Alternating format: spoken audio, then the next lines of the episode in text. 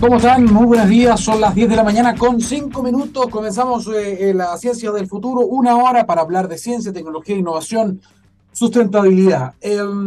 Dicho eso, y saludando a todos nuestros auditores, a todas nuestras auditoras, en esta última semana del año, quería darle un fuerte abrazo también a todos mis compañeros que hacen posible este programa, sobre todo a don Gabriel, que ahí nos acompaña todas las mañanas, a todos los conductores y conductoras también del programa, a la editora, a la Andrea también, a Gabriela, bueno, a todo el equipo que hace posible también la radio, quienes están a cargo de las redes sociales, en fin.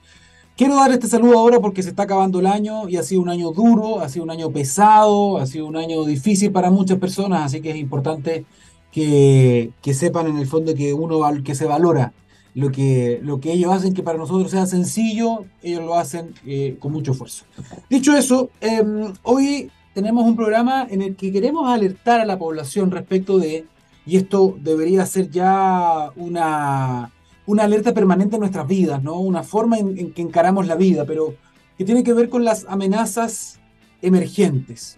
Estoy hablando de los virus, y no estoy hablando del coronavirus, tampoco estoy hablando del virus del camello, no, estoy hablando de otros virus. La mayor parte de los virus que impactan nuestras vidas provienen del mundo animal. Hablábamos, por ejemplo, del coronavirus, del SARS, del MERS, la mayoría provienen probablemente de los ratones, pasan por otros hospederos también, otros animales, los camellos y otros animales más. Pero hay un grupo de virus que son que es la influenza o la gripe aviar también que se conoce, que es un virus que cada cierto tiempo diferentes cepas pueden afectar o puede ser una amenaza, ¿no? Porque hay una alta probabilidad de zoonosis, es decir, de un traspaso, un derrame a las personas. Pero la principal preocupación muchas veces tiene que ver con que en el mundo animal, cuando se traspasan estos virus entre aves, por ejemplo, la gripe aviar, esto puede impactar fuertemente también áreas productivas, ¿no? Áreas donde estamos hablando de gallinas y de carne que se consume, los huevos, etcétera. Y por lo tanto hay que ser muy cuidadosos también respecto de estar atentos a poder reaccionar también y tomar todas las medidas del caso. ¿Por qué lo estamos diciendo? Porque según algunos videos, según algunas denuncias en redes sociales también, y hay que tomarlas con mucha cautela, hay una cepa, la H5N1 de influenza o gripe aviar, que es altamente infecciosa, que esto ya se sabe que viene viajando desde Norteamérica hacia el sur. Ya se detectó en Ecuador, ya se detectó en Perú, y también se han detectado algunos casos de aves silvestres todavía que han sido contagiadas con este virus. Y esto se sabe porque se han encontrado o flotando muertas o moribundas en las orillas, ¿no? Hablamos de gaviotas, hablamos de pelícanos y otras especies del ecosistema marino.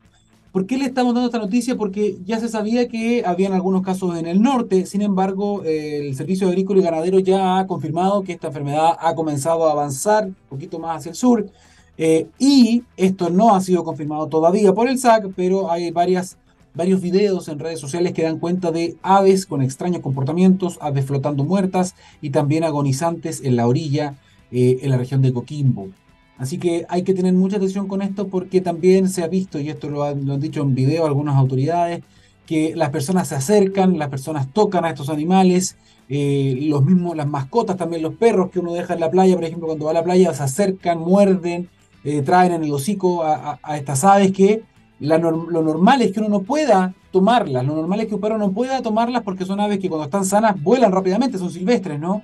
Sin embargo, en estos casos es distinto, por lo tanto hay más focos de riesgo. Hay más focos de preocupación, la autoridad está trabajando al respecto, tal como lo hicieron en Perú. Yo estuve hace poco allá en Perú y las playas, por ejemplo, de Lima, de la parte sur del Perú, fueron retirados los cuerpos de cientos de pelícanos, por ejemplo, y también se ha prohibido el acceso masivo a las playas, sobre todo ahora para fin de año, todo lo cual tiene que ver con prevención, evitar que haya una infección, evitar que haya un traspaso. Y aquí es raro hablar de países porque la naturaleza no respeta nuestros límites, ¿no? Estos son límites humanos. Por lo tanto, las aves hacen su vida, hacen sus rutas migratorias, y en ese camino puede que, y lo está pasando, se traspasan estos virus que, insisto, parece que la H5N1 es altamente infecciosa y por lo tanto es de muy fácil transmisión.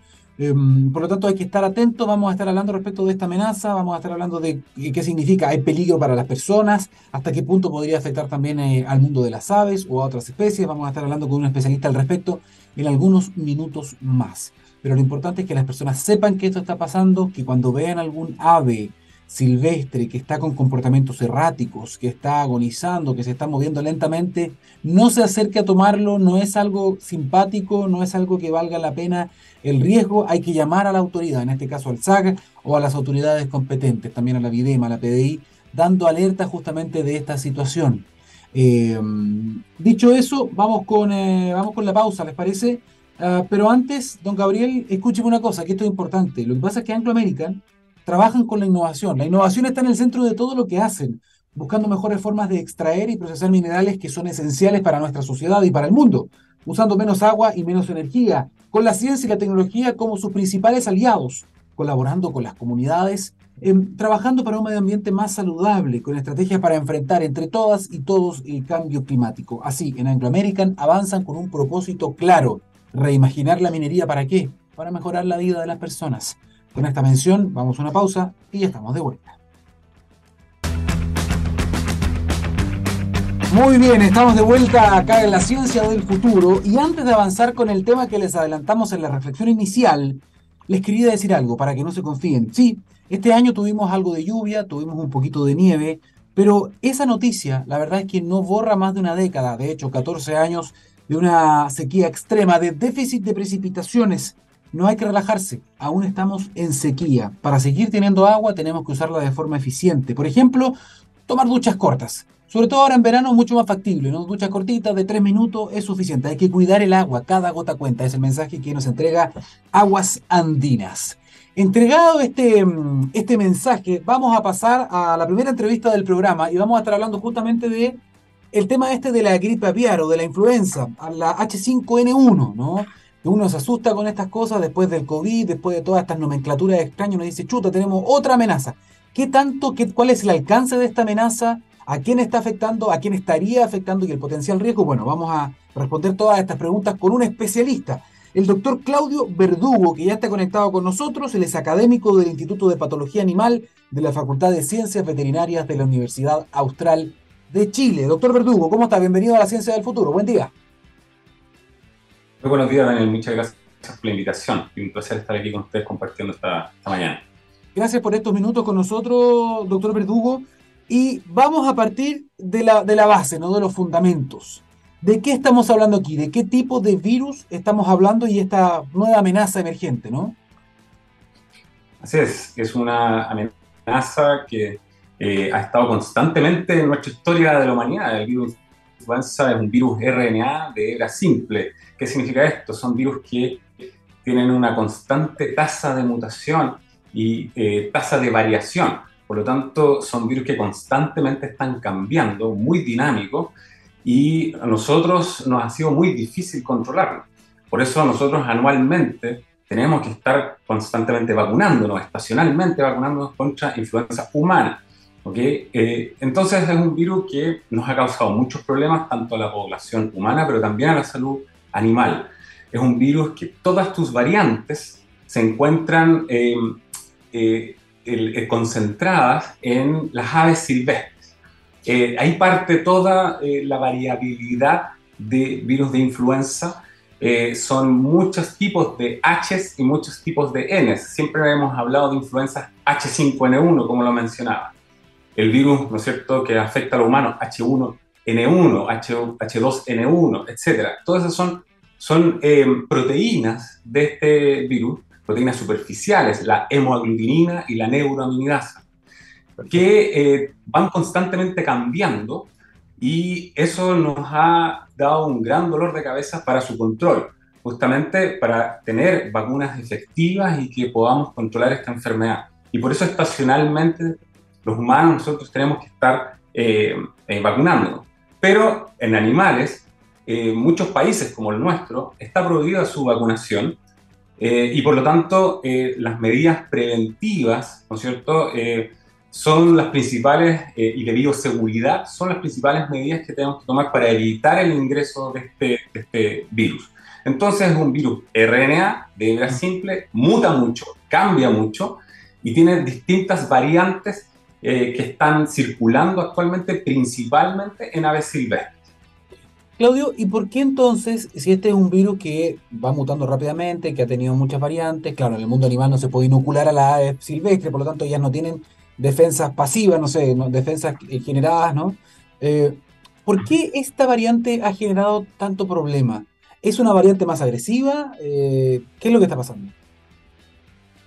La H5N1 es una variante que emerge en el año 96 en China y desde su emergencia, okay, ha aparecido con mucha virulencia. La virulencia de los virus de influenza se dan principalmente por una acumulación de unos aminoácidos particulares en esta hemoaglutinina. ¿Okay? Cuando concentran muchos aminoácidos básicos, me voy a poner un poco más específico, un poquito más técnico, muchos aminoácidos básicos en ciertas partes de esta hemoaglutinina, es reconocida por una serie de proteínas de nuestro cuerpo, de enzimas, perdón, de nuestro cuerpo, o de los hospederos, las proteasas, y por lo tanto la pueden activar. Entonces, si tenemos muchos aminoácidos básicos en estos segmentos de hemoaglutinina, particulares, muy específicos, ¿okay?, puede ser reconocida por muchas proteasas, por muchas enzimas que cortan y la activan. Y al activarse puede replicar, puede infectar la célula, y por lo tanto puede causar la enfermedad. Este tipo en particular, H5N1, concentra muchos aminoácidos básicos en ese sector específico de hemoaglutinina y ha sido muy exitosa y por lo tanto se ha mantenido circulando y emerge cada cierto tiempo, estacionalmente, emerge y puede transmitirse y propagarse de manera muy rápida. Una particularidad de este virus es que pueden causar la infección en menos de 48 horas, es decir, infectar al individuo y transmitir a otro individuo de manera efectiva en menos de 48 horas. Por lo tanto, su tasa de propagación es muy rápida.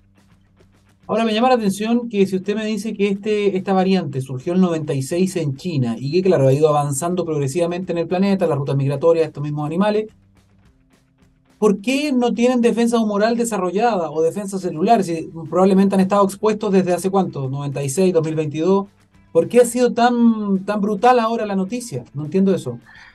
Efectivamente, el H5N1 emerge en el año 96 y ha estado manteniéndose en distintos tipos de poblaciones de aves.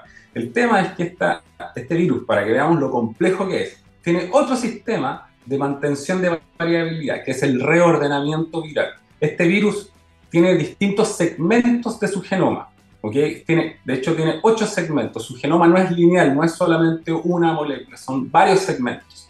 Y por lo tanto una forma, ¿okay?, de generar variabilidad es por un proceso que se llama reordenamiento antigénico.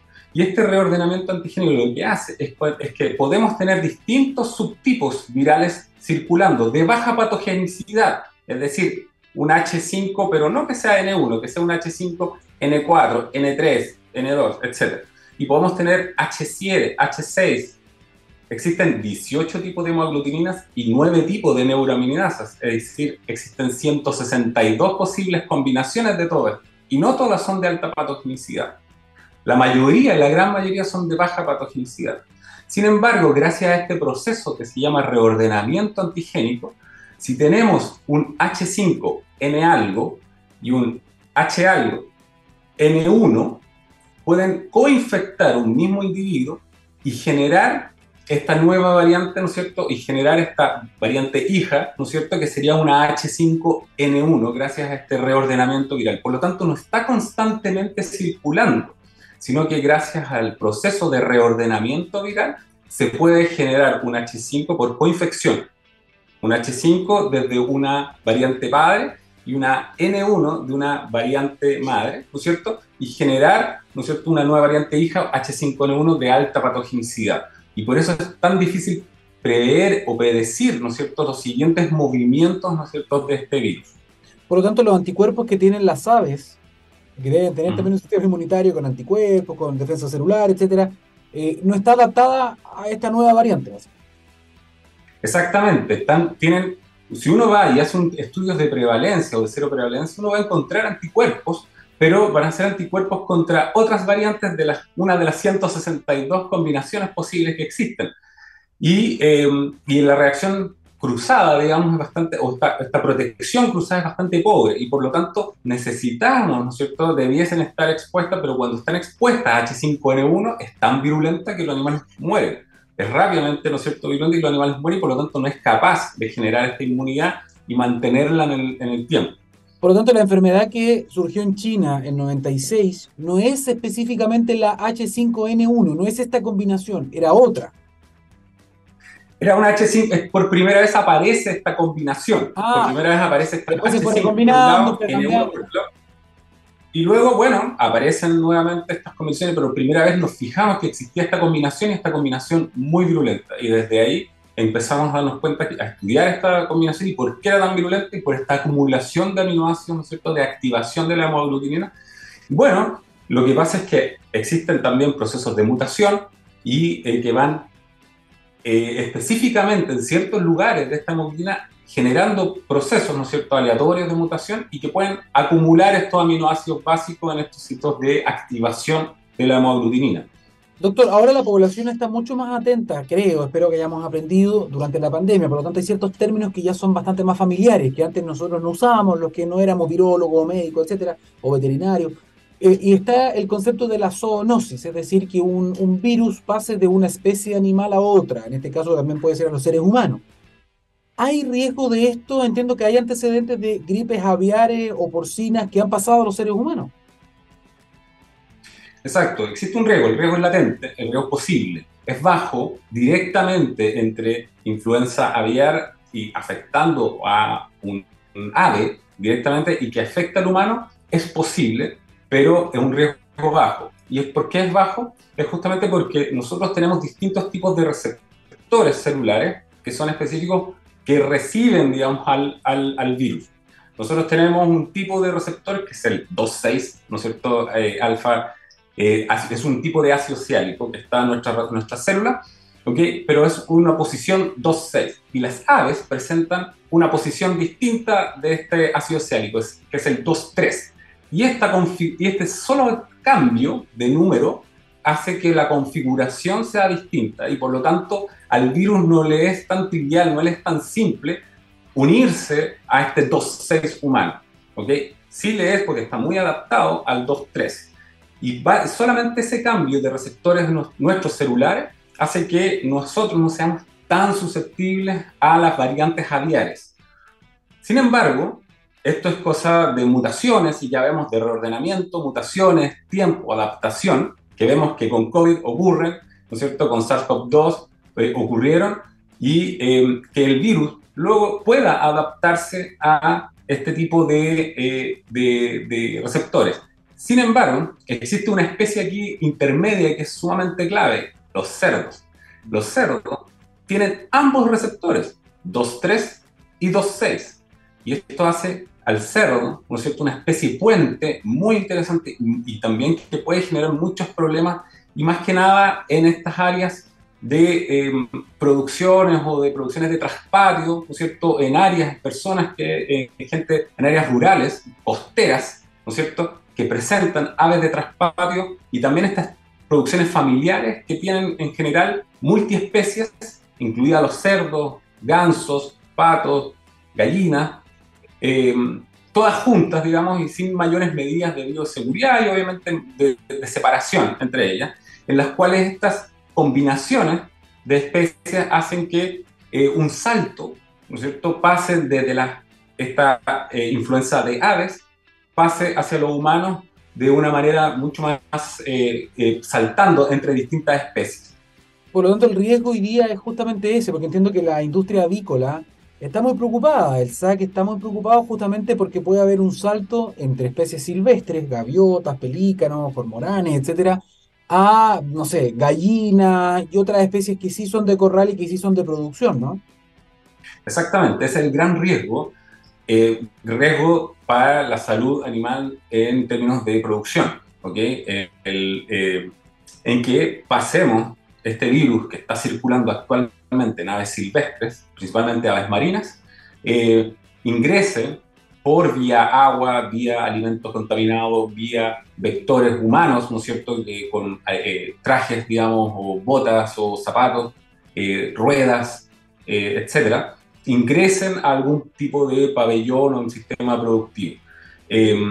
Por lo tanto, un área intermedia a esto justamente son las producciones de traspatio o el sistema, digamos, de traspatio, que son rurales, de pequeña producción, abiertas muchas veces y que existe poco control con los ingresos de aves silvestres o el control del ingreso de agua a los bebederos, ¿no es cierto?, hacia estos animales domésticos.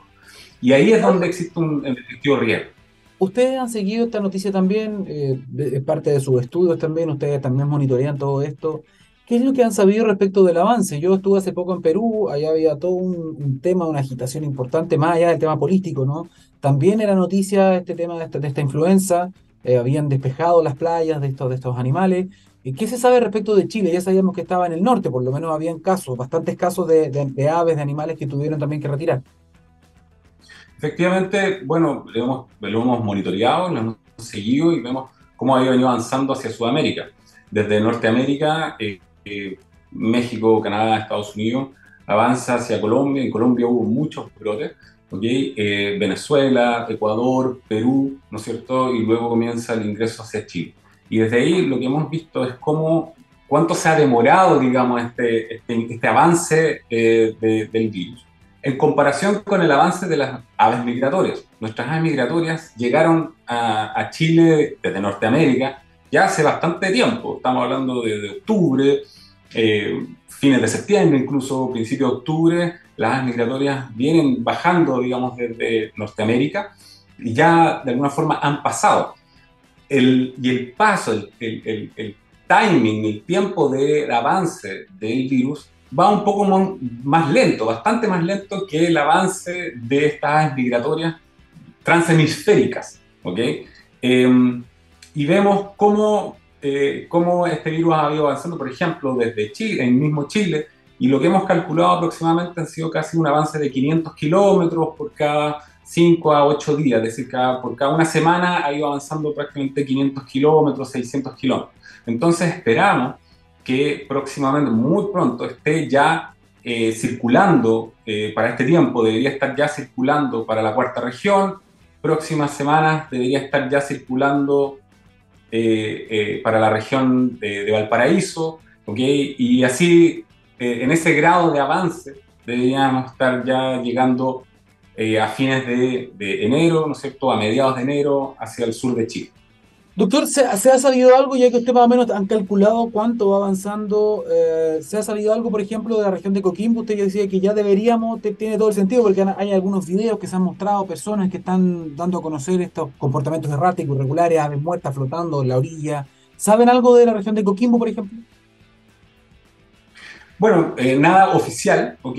Sí, es solamente informaciones extraoficiales de justamente mortalidades, de avistamiento de animales en roqueríos, animales que están con signología clínica muy, muy parecida a la signología clínica de influenza aviar, esta signología nerviosa, ¿okay? Con movimientos erráticos, ciertas mortalidades, ¿okay? Por lo tanto, esperar, ¿no es cierto?, que las autoridades, ¿no es cierto?, notifiquen prontamente la aparición de estos brotes para la región de Coquimbo, que creo que es lo que debería estar ocurriendo, y justamente empezar a prever próximamente para la región de Valparaíso, que es donde se concentra la mayor zona de producción avícola del país.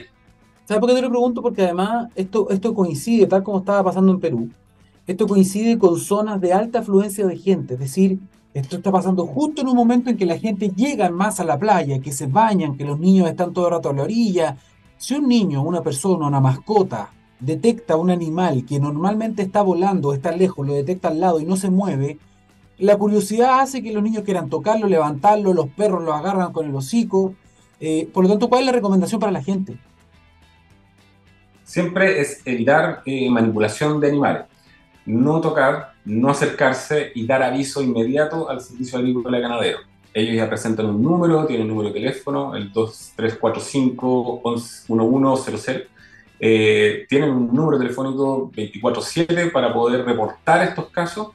La idea es que las personas entender, digamos, que esto es una enfermedad grave que puede generar puede tener serias repercusiones también hacia las economías no tanto locales, o sea, no solamente locales, sino que un brote de influenza aviar de alta patogenicidad puede significar cierre de fronteras y cierre de exportaciones, y por lo tanto no solamente es la mortalidad de aves, sino que también es trabajo, personas que están detrás de eso, familias, ¿no es cierto?, que tienen todo su sustento en base a eso. Entonces, a veces la curiosidad, ¿no es cierto?, de ir a ver un evento que es trágico, ¿okay?, animales muriendo, ¿okay?, no debería darnos como el orgullo de poder ir a visitarlo y sacar fotografías, sino que básicamente es hacer un reporte de esto inmediato hacia las autoridades, evitar acercarnos con perros. Los perros también son una buena fuente de arrastre de este material hacia otros lugares, que pueden ser estos justamente familias de traspatio que tienen aves domésticas, que tienen cerdos también y que pueden, ¿no es cierto?, transmitir este virus hacia los humanos y generar un foco muy relevante, importante, un foco inicial para una tragedia que puede ser de otras magnitudes. Dos preguntas más y lo dejo tranquilo.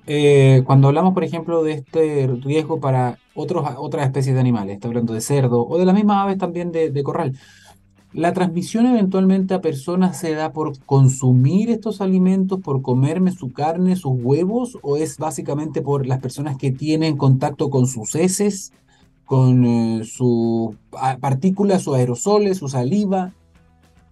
Efectivamente, el consumo de derivados, digamos, o productos, digamos, derivados de animales enfermos no tiene mayor impacto sobre el hospedero, sobre el humano, ¿ok?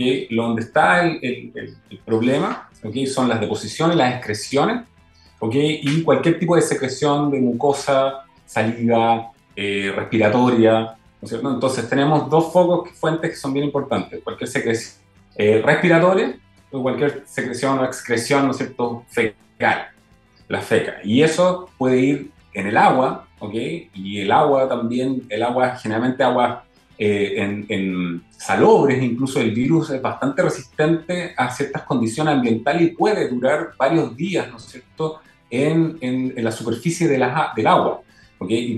Y por eso entregar agua a los bebederos, dar agua de este tipo de agua a aves domésticas, o soltar las aves, ¿no es cierto?, para que vayan a tomar agua, ¿no es cierto?, a estos lugares, puede ser una fuente de infección importante, o puede nosotros, como personas que vamos a visitar un lugar, nos mojamos, ¿no es cierto?, y llevamos estos productos, ¿no es cierto?, llevamos nuestras zapatillas, las ruedas de los neumáticos, de los vehículos, etcétera, lo llevamos a otro sitio, ¿no es cierto?, más lejano, en donde podemos llevar, ¿no es cierto?, este virus a sitios más lejanos, doctor, y generar posible infección. Entendiendo que el riesgo de transmisión directo de un ave silvestre a un humano es bajo, entiendo que hay algunos casos de infección en humanos, pero son muy pocos con esta variante, se han dado, eso es lo que entiendo en otros países, ¿no? Pero entendiendo que hay un riesgo, aunque sea bajo, y entendiendo además que, considerando el ritmo de avance de la enfermedad, que debería estar en la zona central, o sea, en la región de Valparaíso, la próxima semana, esto coincide con momentos de alta aglomeración en las playas. Estoy pensando en la celebración de Año Nuevo. En Perú ya se descartó cualquier tipo de aglomeración en las playas, o sea, lamentablemente se cerraron las playas para celebraciones de Año Nuevo, por lo mismo, para evitar riesgos. Si eventualmente comenzáramos a ver que ocurre este avance y que coincide con sus cálculos de los kilómetros por semana, y estamos viendo una cantidad importante de aves muertas en las playas de Valparaíso y de Viña del Mar, ¿debería ser, tal como fue en Perú, una razón para repensar el acercamiento a las playas de mucha gente?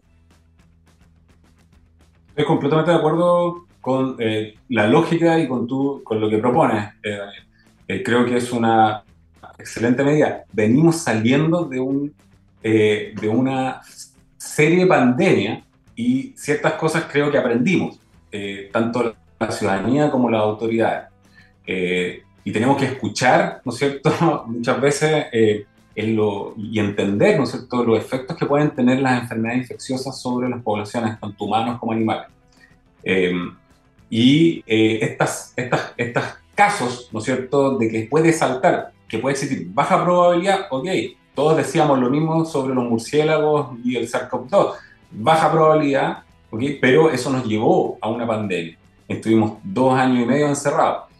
Creo que es una excelente medida, ¿ok?, evitar aglomeraciones en sectores de playa, ¿ok?, entendiendo también que es una festividad, pero entendiendo también que esto es un hecho muy preocupante, que, que no hemos visto registros anteriores de una tasa de mortalidad como con esta epidemia de H5N1. Ha sido altísima. ¿Se calcula eso para el porcentaje? ¿Se sabe? ¿Hay alguna estimación de porcentaje de letalidad? Bueno, en humanos es prácticamente un 40-50% de letalidad. Son bajos los casos todavía, ¿ok? Pero es bastante letal. De H5N1 en humanos es muy letal, ¿ok? Pero son bajos los casos. Pero sabemos que el virus puede adaptarse rápidamente. Pero en animales, es altísimo. Estamos hablando de 80-90% de letalidad hasta un 100%. Son brotes muy fuertes, ¿ok? Entonces, no es nada, digamos, esto es serio. Okay. Por eso, y en particular, este virus está siendo propagado y hemos visto muchas aves marinas, pelícanos, cormoranes, piqueros, okay, en las cuales es un virus que se ha estado adaptando y que probablemente, y que es cosa de tiempo, como lo hemos visto con otros virus, en que pueda lograr una mejor adaptación y que pueda saltar hacia el humano. Por eso lo mejor es evitar aglomeraciones, evitar acercarse a estos animales muertos.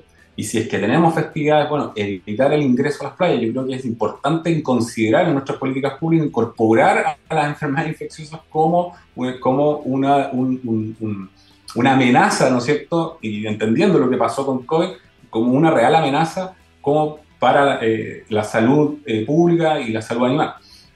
Perfecto. Doctor Claudio Verdugo, nos pasamos en el tiempo, pero está muy entretenida esta entrevista.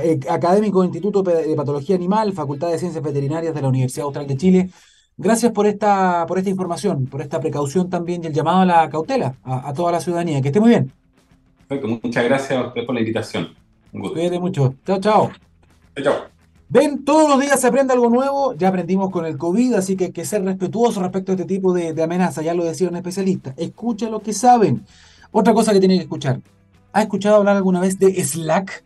Se trata de una plataforma de mensajería que tiene Salesforce, basada en canales que reúne a las personas y las herramientas de una organización en un solo lugar.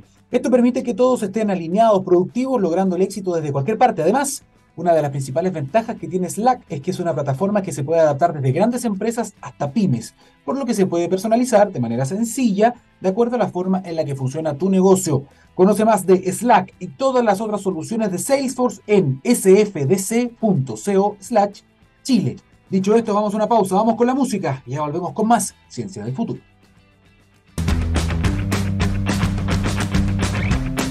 Estamos de vuelta en la Ciencia del Futuro y les recordamos una cosa. Este año en Santiago tuvimos un poquito de lluvia, más de lo que estábamos acostumbrados los últimos años, un poquito de nieve, y eso es una excelente noticia. Sin embargo, hay una mala noticia de la mano. ¿Cuál es? Que esto no le hace ni cosquilla a la situación general. Estamos hablando de la sequía extrema, que ya lleva 14 años. Por lo tanto, tenemos que seguir siendo responsables en el uso del agua. El problema no ha pasado. No estamos ni cerca de superar la crisis. Por lo tanto, cada gota cuenta, usemos responsablemente el agua. Si usted quiere regar, por ejemplo, el jardín, el pasto, si es que tiene pasto, porque ya no se recomienda, pero si tiene pasto y que tiene planta, trate de regar por la noche, ¿no? Son formas en que podemos ir ahorrando y hacer un uso del agua que sea más eficiente. Tenemos que cuidar este recurso, es el mensaje y el recordatorio de Aguas Andinas.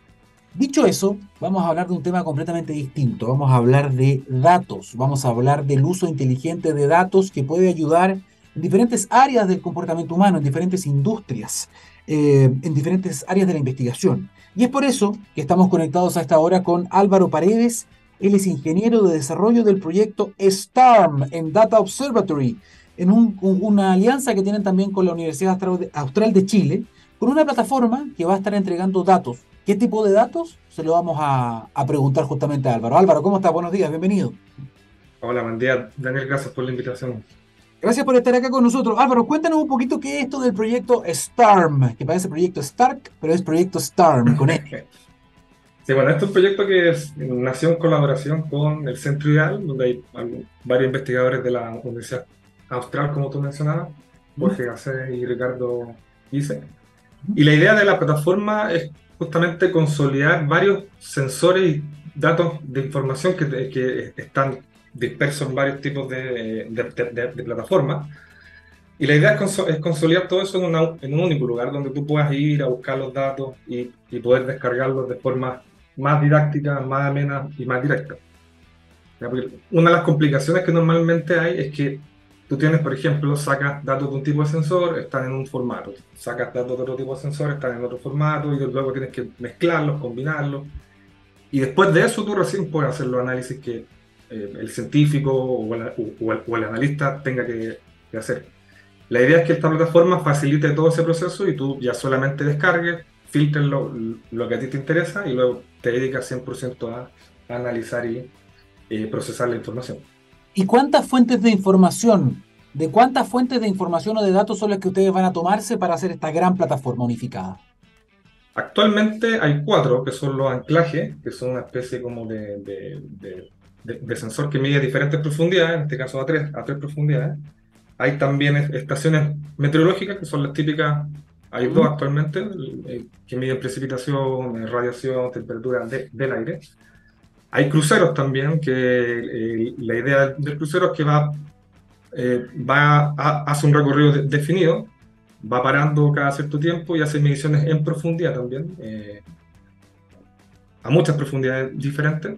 Y también está Ferrybox, que en el fondo es un instrumento que está instalado en un barco, que hace mediciones continuas del agua superficial y va tomando una serie de datos de variables físicas y biológicas. Para quienes aún no lo deducen, estamos hablando de información oceanográfica, acotada a la región de Magallanes. Ahí está el proyecto, ¿no? Sí. Perfecto. Por ahora solamente en la región de Magallanes, ahí uno siempre tiene la intención de que la plataforma crezca, ¿cierto? Y pueda abarcar quizás otras zonas también. O sea, sería extraordinario ver el comportamiento también y los cambios, los parámetros, porque no creo que sean iguales en la zona sur que en la zona norte, que en la zona centro, por lo tanto sería ideal que este proyecto pueda ir creciendo y aglutinando más información, ¿no? Para tener una radiografía completa de todo lo que está pasando, que me imagino que es muy dinámico.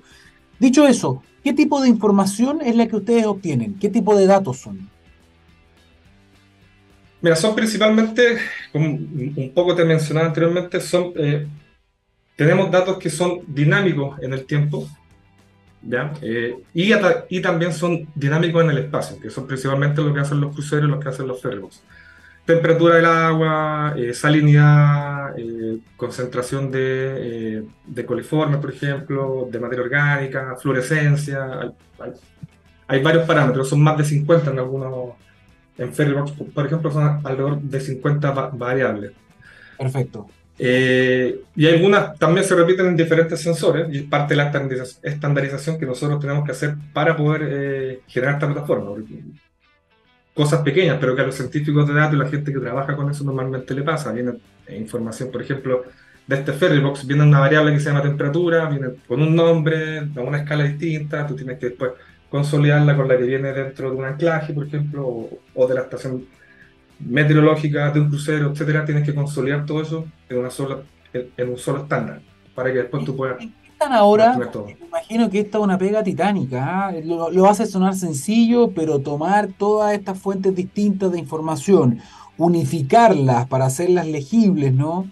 Y para que las personas puedan tener un acceso más sencillo a esto, es harta pega. Por lo tanto, ¿en qué están ahora? Bueno, ya que lo mencionas, normalmente, claro, uno se gasta, la gente que trabaja con datos haciendo análisis sabe que uno se gasta hasta el 80% del tiempo limpiando la información, consolidando los datos, etc. Nosotros ya pasamos por la gran mayoría de esa parte, que es la parte de estandarizar, de crear las rutinas, ¿cierto? Los pipelines que en el fondo permiten que de manera automatizada los investigadores del centro carguen la información y se procese de forma automática y se cargue la base de datos de forma ya estandarizada. Eso está más o menos listo. Lo que estamos ahora más es precisamente etapas de prueba. Estamos haciendo uso de la plataforma, ya ha sido prelanzada, hay gente que está haciendo uso de esos datos. Estamos recopilando más información, sobre todo los científicos, que es una pega que es bien dura también, tomar datos que aterren, ¿no es cierto? En la zona que no es de muy fácil acceso, que hay, las variables climáticas a veces hacen que se ralentizan los procesos de toma de datos, pero principalmente estamos haciendo ya las pruebas finales de la plataforma y esperando detectar problemas en ella para poder hacer una mejora permanente, ¿cierto?, al sitio, STARM.cl. Oye, ¿y esto va a entrar en funcionamiento a modo de piloto o ustedes ya lo han probado y lo que ven ahora es que ya entra a operar definitivamente? El sitio ya está operando, ustedes se pueden meter al sitio starm.cl, hay información, todavía no está toda la información cargada, ahí tenemos que trabajar justamente con los investigadores del centro para seguir cargando más información, pero ya está completamente operativa la plataforma. ¿Y esto es open access, es decir, acceso abierto para cualquiera, o esto está hecho con una membresía para cierto tipo de investigaciones o para cierto tipo de industria? ¿Cómo funciona eso? Bueno, es completamente de acceso abierto. El Data Observatory trabaja, la misión del Data Observatory es justamente crear este tipo de plataformas que permitan acceder a información abierta, de libre acceso. Y lo único que se requiere para poder descargar la información es registrarse en la plataforma. Es un proceso automático que ustedes se registran y apenas se registran les llega un correo y ya pueden empezar a descargar la información que ya aparece. Para las visualizaciones, para explorar la plataforma, no es necesario registrarse, solamente se meten, no hay ningún problema, pero para hacer descargas de información, para descargar esto en formato CSV, que es parecido al Excel, hay que registrarse para que en el fondo los investigadores puedan tener una idea de qué información es la que más se demanda y qué tipo de personas, qué tipo de instituciones están haciendo mayor uso de la información que está disponible. Bueno, hoy día estamos, voy un poco de perogrullo lo que voy a decir, pero estamos viviendo la revolución, que toda revolución, pero la revolución de los datos, ¿no? De la data, de la información. Hay formas bien ilustrativas para que las personas puedan entender en el fondo cómo funciona esto. Los datos por sí solos, digamos, sueltos, son como un rompecabezas que está desarmado. Es decir, una persona común y corriente si lo mira no entiende nada, ¿no? Pero si tú vas armando el cuadro y le vas dando forma, es mucho más fácil de digerir, entender y hacer algo con eso. Es decir, hoy día los datos son oro. Y en ese sentido, ¿qué se puede hacer o qué ejemplo nos puedes dar de usos de este tipo de datos que, por ejemplo, provee STARM en algún tipo de área de investigación o de materia productiva? ¿Ustedes ya conocen algunos de los usos que se le están dando a estos datos o no?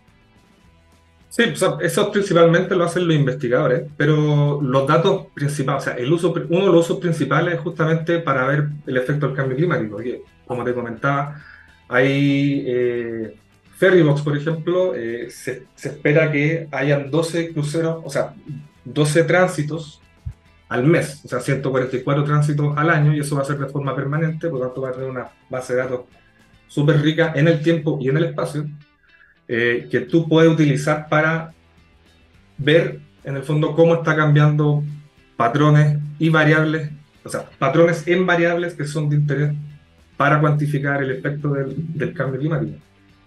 También pueden hacer, y he visto que han hecho en el centro análisis sobre productividad también, ¿cierto? Ver nichos ecológicos, en el fondo. Hay una serie de análisis que se pueden hacer con.